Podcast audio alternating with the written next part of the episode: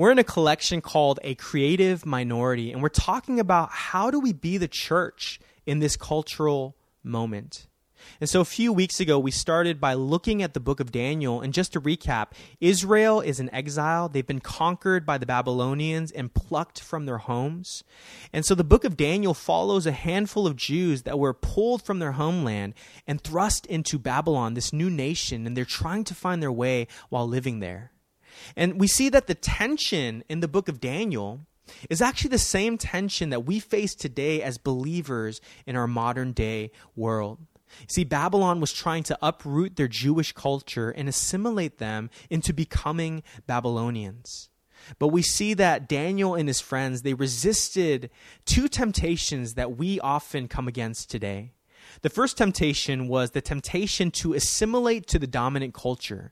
They continued being faithful to Yahweh. They continued being faithful to their Jewish heritage, even against the mounting pressure that was coming against them. And the second temptation was this temptation to separate themselves from the culture. They were still very much involved in Babylon. They dressed Babylonian. They learned the language. They even had secular jobs. They were still very much contributing and committed to the prospering of the city. And they were successful and influential. And so when we read Daniel, we ask the question, how do we live in a culture that has a competing vision for what it means to be human? A competing vision for what human flourishing and freedom look like, and competing vision for life and satisfaction. How do we remain faithful to God in a city like San Francisco while still having influence, while still being successful? We see that Daniel and his friends found a way, and it was to become a creative minority. Now, we define a creative minority as a Christian community in a web of stubbornly loyal relationships who are committed to practicing the way of Jesus together for the renewal of the world. Remember last Sunday, Lisa talked about what it means to be in a web of stubbornly loyal relationships. And so today, we're going to continue in this collection as we talk about nationalism and how our ultimate allegiance must be to Jesus, how we must commit our ways to practicing the way of Jesus. So before we jump into that, why don't we pray? God, we thank you for who you are. We pray that you would come and illuminate this text to us. Would you convict our hearts, and would you inspire us to align ourselves wholeheartedly to you, first and foremost, before anything else? We love you, God. We pray that you would speak to us today. In Jesus' name we pray. Amen. All right, we're going to look at Daniel chapter three. We're going to start from verse one, so follow along with us. Verse one. King Nebuchadnezzar made an image of gold, sixty cubits high and six cubits wide, and set it up on the plain of Dura in the province of Babylon. He then summoned the satraps, prefects, governors, advisors, treasurers, judges, magistrates, and all the other provincial officials to come to the dedication of the image he had set up. So the satraps, prefects, governors, advisors, treasurers, judges, magistrates, and all the other provincial officials assembled for the dedication of the image that King Nebuchadnezzar had set up, and they stood before it. Then the herald loudly proclaimed, "Nations and peoples of every language, this is what you are commanded to do. As soon as you hear the sound of the horn, flute, zither, lyre, harp, pipe, and all kinds of music, you must fall down and worship the image of gold that King Nebuchadnezzar has set up. Whoever does not fall down and worship will immediately be thrown into a blazing furnace." And so King Nebuchadnezzar, he sets up this ninety-foot tall statue. It's plated in gold. It's decked out. And he orders all of the city's most influential people to come and worship it. Now, there are many different opinions about what this was a statue of. The Bible doesn't actually really say or make clear what it was a statue of, but we get an idea of what this statue represents. You see, a statue is a symbol of two things that people tell you to never bring up at the dinner table: politics and religion. See, this statue represents politics and religion together combined, right? The ultimate recipe for an uncomfortable Thanksgiving dinner. This statue represents the national power of Babylon. It's an embodiment of Babylon as an empire, of its gods, of the power of King Nebuchadnezzar himself. And it was a powerful thing. And the people were commanded to bow to it and worship it as soon as they heard the music playing. And imagine a church service, and they have their own rendition of Waymaker, and you have to bow to this statue, this idol that represents Babylon, its religion, and its politics. Now, I think when we hear a story like this, so this there's this temptation to think it's like a children's story. You know, this was a long time ago. Ancient people, they worshipped anything and everything. It's like I could make a statue of fig and they would worship it. Like we would never erect statues like that today and sing songs to them. Right? We would never gather around a symbol of our nation and pledge allegiance to it. That's ridiculous. We don't do that. But maybe you forget that we have a statue three times as tall in New York that embodies our national ideology of liberty and freedom. Maybe you forget that before every sporting event, we sing the national anthem. Maybe you forgot that every morning at school, when the flag was being raised, we would pledge allegiance to it. Now, I'm not saying it's good or bad that we do that. I'm just saying we're not as different from these ancient empires as we think. And so Nebuchadnezzar, he says, when you see the statue that represents Babylon's power, Babylon's ideology, its way of life, its culture, and when you hear the music playing, fall to your knees and pledge allegiance to it. Think about that. This isn't just an ancient empire from a long time ago. This is us. This is America here and now. You know, why did they have the people do this? At the core, they were getting people to pledge allegiance to Babylon's way of life, Babylon's definition of right and wrong, Babylon's definition of success and failure, Babylon's idea of happiness and satisfaction. Ultimately, they were getting people to align themselves, to pledge allegiance to Babylon's reality. They wanted people to worship Babylon as God. Now, my point is not that we shouldn't sing the national anthem or we shouldn't pledge allegiance to the flag. My point is that we should always be aware of what we're pledging allegiance to. We have to remember that our ultimate allegiance is not to this country, to its ideology, to its culture, to its way of life. Our ultimate allegiance is to Jesus and to the way of the kingdom of God. You know, I find that most of us, we don't really consider what we're pledging ourselves to. I mean, how many of you, when you're updating your iPhone, you actually thoroughly read through what you're agreeing to, right? None of us do that. We just scroll through and we click accept, right? I remember when Krista and I were buying a home for the first time, um, right before we closed the home, they sat us together in at this dining table and we went through all of these papers and we had to sign an initial so many times, like hundreds of times. And honestly, I had no idea half the time what we were signing to. I just trusted our agent because he's a good friend of ours. But I find that many of us, we pledge allegiance to things and we have no idea what we're really pledging allegiance to, what we're aligning ourselves with. We don't stop to think, am I pledging my allegiance to this thing and does it clash with my allegiance to Jesus? You know, I find it ironic that the same Christians who teach Bible studies about this story, Shadrach, Meshach, and Abednego, refusing to bow to Babylon's national anthem, condemn people like Colin Kaepernick who refused to stand during theirs. I mean, is he being anti-American? No, he's stopping to think, what am I really pledging my allegiance to? Do I really want to pledge my allegiance to a nation that enslaved my people and continue to perpetuate injustice, injustice against them? Do I really want to pledge my allegiance to a national identity that says liberty and freedom for all while my people are still oppressed?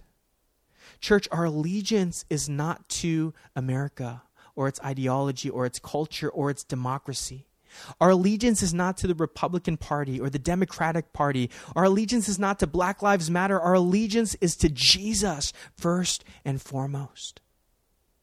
And so we see, we continue on in verse eight. It says, at this time, Some astrologers came forward and denounced the Jews. They said to King Nebuchadnezzar, "May the king live forever. Your majesty has issued a, a, a decree that everyone who hears the sound of the horn, flute, zither, lyre, harp, pipe, and all kinds of music must fall down and worship the image of gold, and that whoever does not fall down and worship will be thrown into a blazing furnace.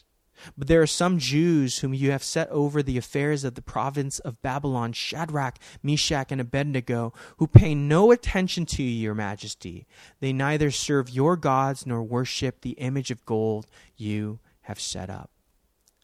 And so anyone refusing to worship the statue was to be thrown into the blazing furnace. And this is why religion and politics together are so dangerous. What we see here is the heart of Babylon's civic religion. Now, what's a civic religion, you ask? It's like the intermingling of religion and politics. I mean, think about the idea of God and country, where its national leaders are made sacred and heroic. And a civic religion always has three convictions. And we'll use Babylon as our example here to, to really understand what a civic religion is. Now, the first conviction is that the gods have chosen Babylon. They believe that the gods have given favor to Babylon. That's why we're prospering. That's why we're defeating our enemies. That's why we're on top. We are God's chosen nation. We are God's favorite nation. The second f- conviction is that Babylon and its kings are agents of God's rule, will, salvation, and presence among human beings. And so wherever Babylon rules, our gods rule there as well. It's not just King Nebuchadnezzar's laws or decrees or commands. It's an extension of our God's rule and reign. And so God has given us power to exert power and authority over the rest of the world. And the third conviction is that Babylon must manifest God's blessing. If you want peace, if you want prosperity, security, flourishing, the same way that we have experienced it, you have to submit to Babylon and its ways. You want to know what it's like to be blessed by the gods? Look at our nation and follow our ways. And so these three convictions embody what a civic religion means. And you could swap out Babylon with almost any nation. You could swap it out with the Roman Empire. You could swap it out with North Korea. You could even swap it out with America. Come on, let's think about America through this lens of civic religion. Now, civic religion, once again, has three convictions. And so through this lens, God has chosen America. Manifest destiny. We are God's chosen nation, God's chosen people. We are the best nation in the world because we have God's favor. Conviction number two, America and its leaders are agents of God's rule, will, salvation, and presence among human beings. Our president wasn't just chosen by the people.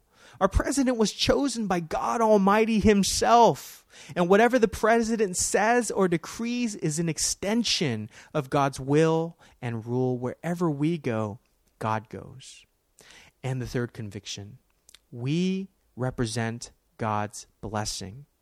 America is the epitome of God's blessing, prosperity, and freedom. And if you submit to our way of life, our democratic process, our vision of the pursuit of happiness, then you can experience God's blessing like we have. I mean, come on, we have a track record of going into other countries and enforcing our way of life upon them. Why? Because at the heart of it is the civic religion that says we believe it's the best way to experience God's blessing and flourishing. And this is why Christian nationalism is so dangerous. Our nation becomes the central protagonist in God's purposes for the world. The American way becomes synonymous with God's way. It becomes our duty to enforce our way in the world and defend our way when it's being challenged. And this is so dangerous. Wars were started because of this ideology. The storming of our nation's capital happened because of this. See, when Christian nationalism fails to recognize is that it actually has more in common with major empires like Rome and Babylon than it does with the Christian church. This is not the way of Jesus. Listen, church, America is not a Christian nation, and we never were. and partly because I believe there is no such thing. But even if America was a Christian nation, it wouldn't have been founded on the backs of slaves. We're an empire.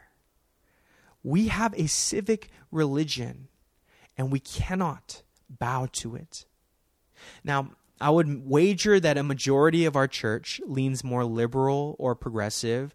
And I would bet that as I'm describing America's civic religion, you're already painting a particular picture of the type of people who fall into this category, and it's not you. Right? Your typical Trump-supporting, conservative, Republican Christian. But hold on. I'm not done yet. You're not exempt from this. You may be thinking, this isn't me. I don't s- subscribe to these things. But we need to talk about our nation's civic idol. We have a civic idol within our civic religion, and this idol is liberty and freedom. Michael Gorman has a lot to say about this. He writes, American civil religion values human liberty and rights as a divine gift and considers it perhaps on par with strength as one of the highest national values. The protection and furtherance of freedom is therefore a divine mandate and mission. The operative notion of both political, corporate, and personal individual freedom is that of God-given, inalienable rights to life, liberty, and the pursuit of happiness, an idea derived both from the Enlightenment and from one of the most important sacred texts of this civil religion, the Declaration of Independence. Now, if you have no idea what he's saying, it, it's all summed up in this understanding that America's true religion is our worship of liberty and freedom.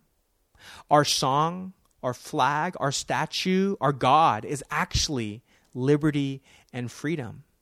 But this idolatry isn't just manifested in anti-maskers. It's also manis- manifested even in a progressive city like ours. Forget nationalism for a second. I want you to think secularism. Think materialism.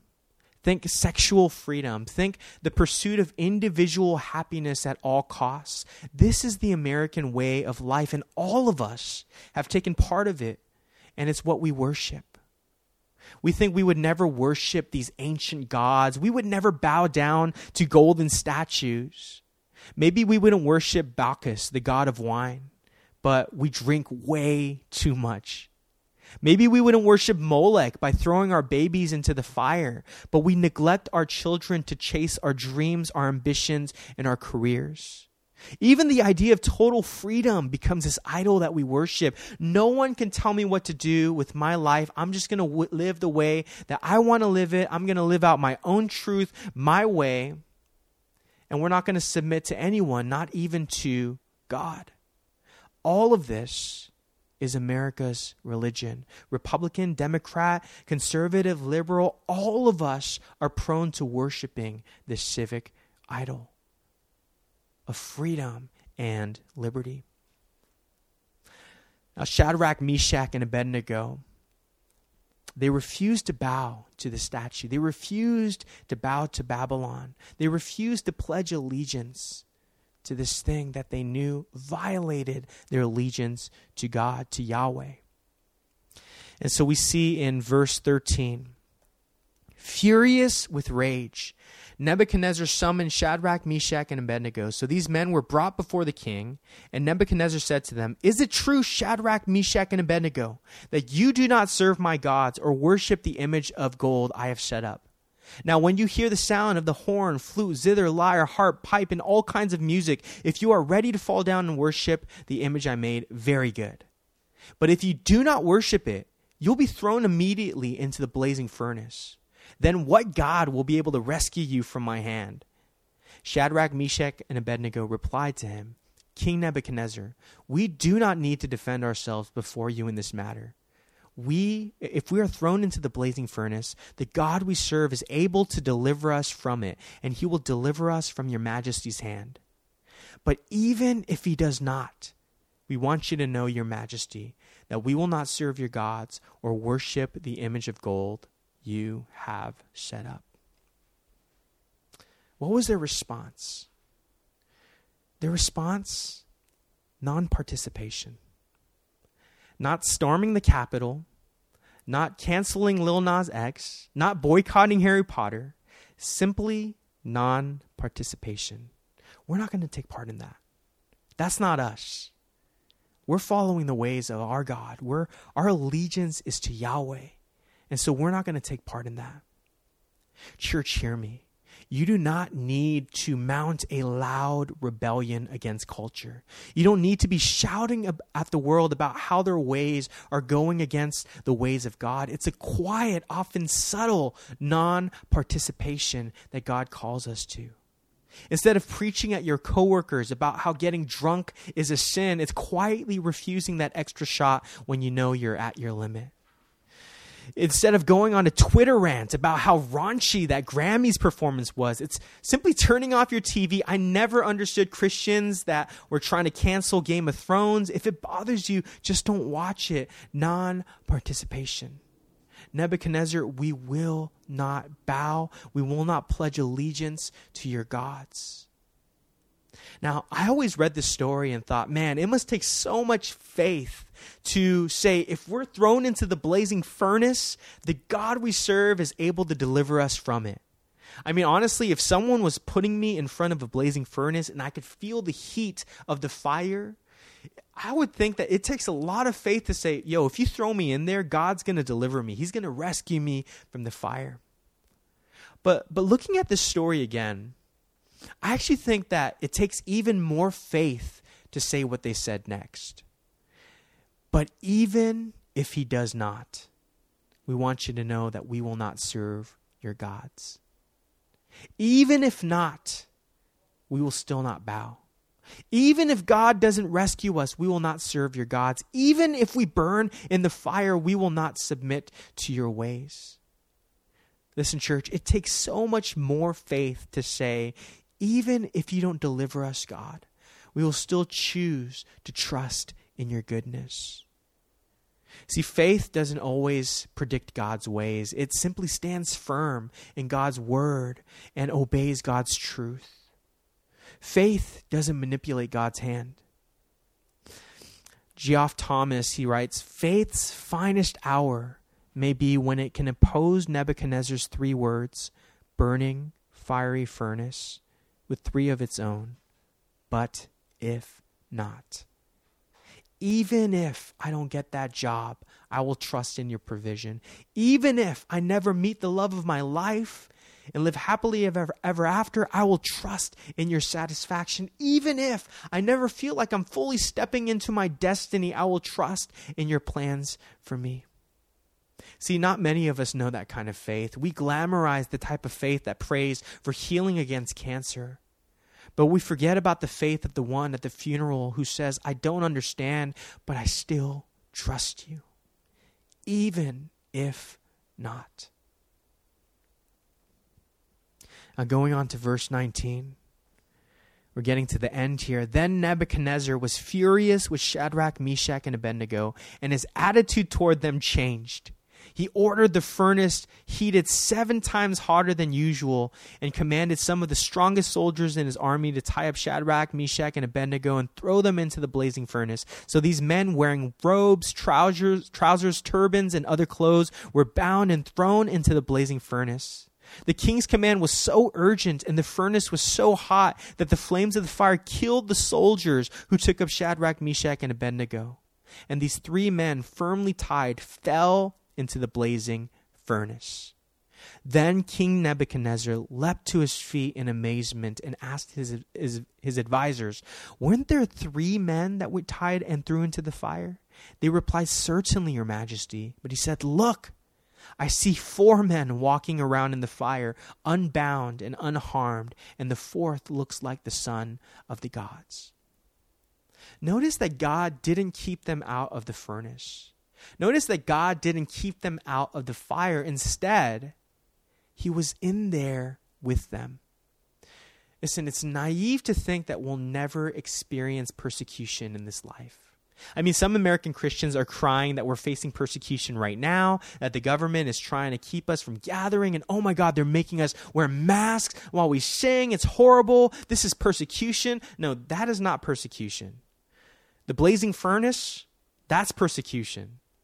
the people dying in countries all over the world for believing what they believe, being murdered, that's persecution. This is not persecution.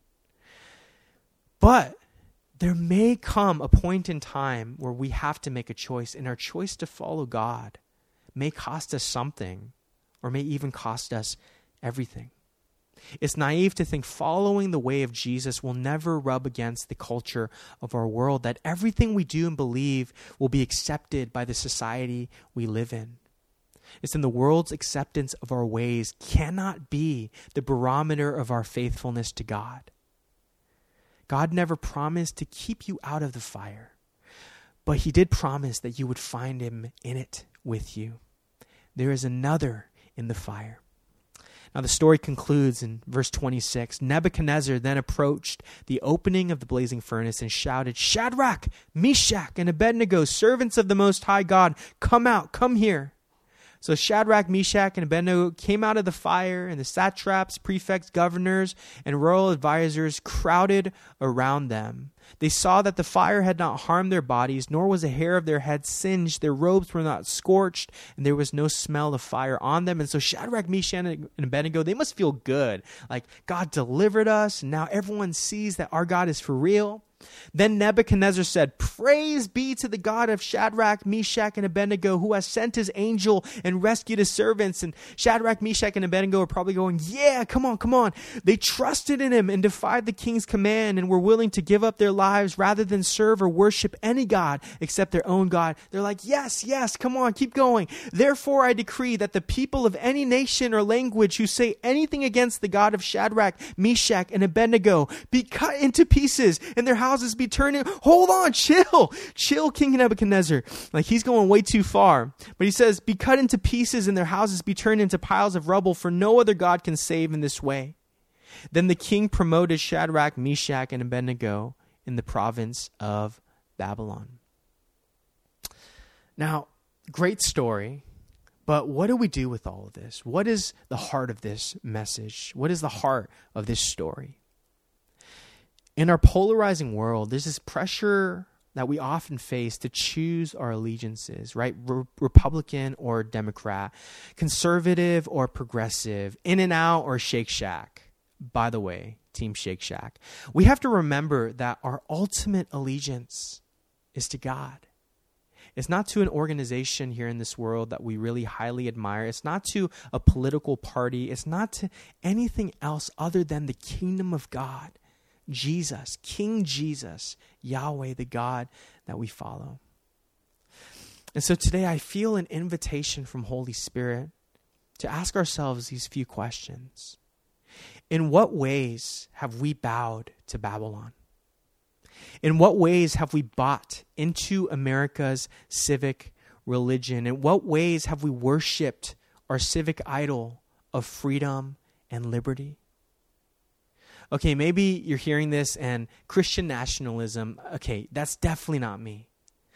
But maybe you might have this conviction that I have bought into the ways of our city, of pursuing success at all other costs, at denying the Sabbath so that I could get further in my career, at sexual promiscuity. promiscuity and freedom without any limits or barriers, my unwillingness to submit to any other authority, and making myself the Lord of my own life.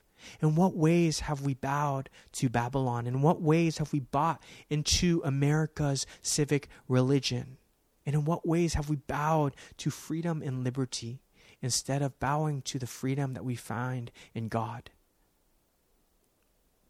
Where must we practice non-participation as Shadrach, Meshach, and Abednego did?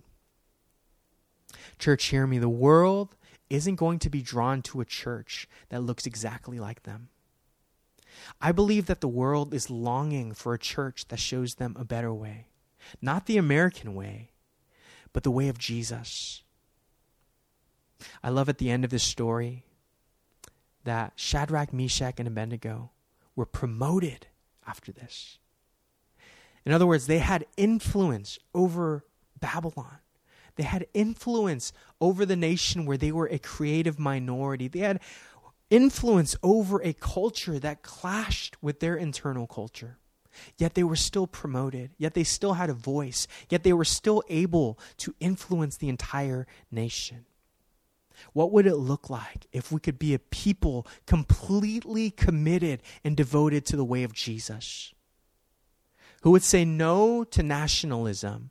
Who would say no to America's civic religion and say, your way, Jesus, is the way that we align ourselves to? I believe that God is doing that here in our city. I believe that God is giving us a vision for what it looks like to be a creative minority in a city like San Francisco. And I believe that's the way that we're going to win our city. Not tainting our the way of God so that we can be accepted. Not tainting the way of Jesus so that we could fit in. But staying firm. Not bowing to our culture, but only bowing to King Jesus and living out the ways of the gospel. Why don't we pray? Right now, I just feel an invitation from the Spirit of God to ask, is there any area of your heart where you need to repent? Any place where you've bowed to Babylon, where you've bought into America's civic religion of freedom and liberty above the gospel? Right now, search your heart. And if you find any way offensive to the way of Jesus, I want you to begin repenting.